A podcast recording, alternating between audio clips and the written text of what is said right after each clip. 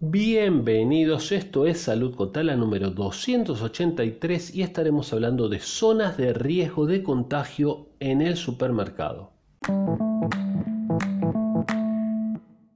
Es una nota del diario 20 Minutos que dice un prestigioso científico español señala dónde está el mayor peligro de contagio en el supermercado. Bueno, no se necesita ser un prestigioso científico español para saber que las zonas más peligrosas son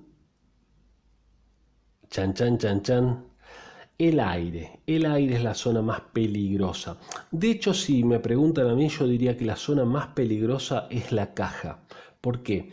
Porque la gente anda caminando y desparramada por el supermercado de una manera más o menos azarosa. Igual hay zonas, por ejemplo, si yo pongo una oferta en un lugar, la gente se va a acumular alrededor de esa zona y eso es peligroso. Pero las cajas siempre obligan a que las personas se junten y vayan a esa zona. Los supermercados, sobre todo los más grandes, ponen marcas en el piso y dicen, bueno, esta distancia es la que hay que respetar, eso está bien.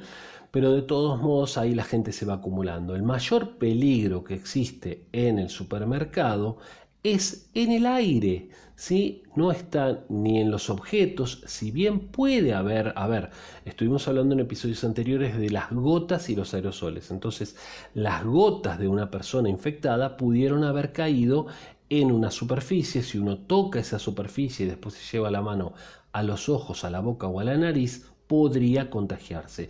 Pero eso es mucho más infrecuente que contagiarse a través del aire de una persona que estuvo infectada y que como sabemos el SARS-CoV-2 puede permanecer horas en el aire en aerosoles, en gotitas muy pequeñitas que fueron emitidas por personas infectadas. Así que lo que hay que hacer cuando uno va al supermercado es tratar de irse rápido.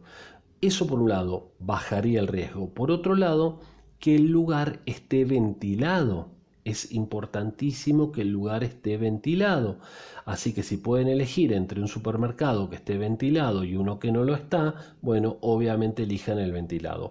Y por último, y no menos importante, fundamental diría yo, usar la mascarilla, usar el barbijo, ¿sí? Eso también entonces obviamente va a proteger, ¿sí?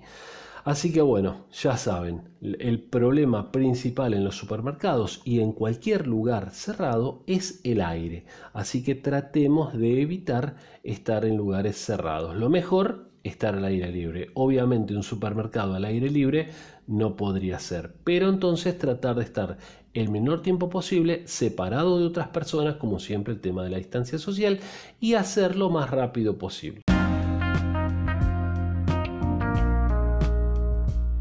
Amigas, amigos, espero que les haya interesado este episodio de Salud con Tala y como siempre que lo compartan con otras personas y que nos sigan en las redes sociales. En TikTok estamos creciendo mucho y nos pueden encontrar como Instituto Taladriz.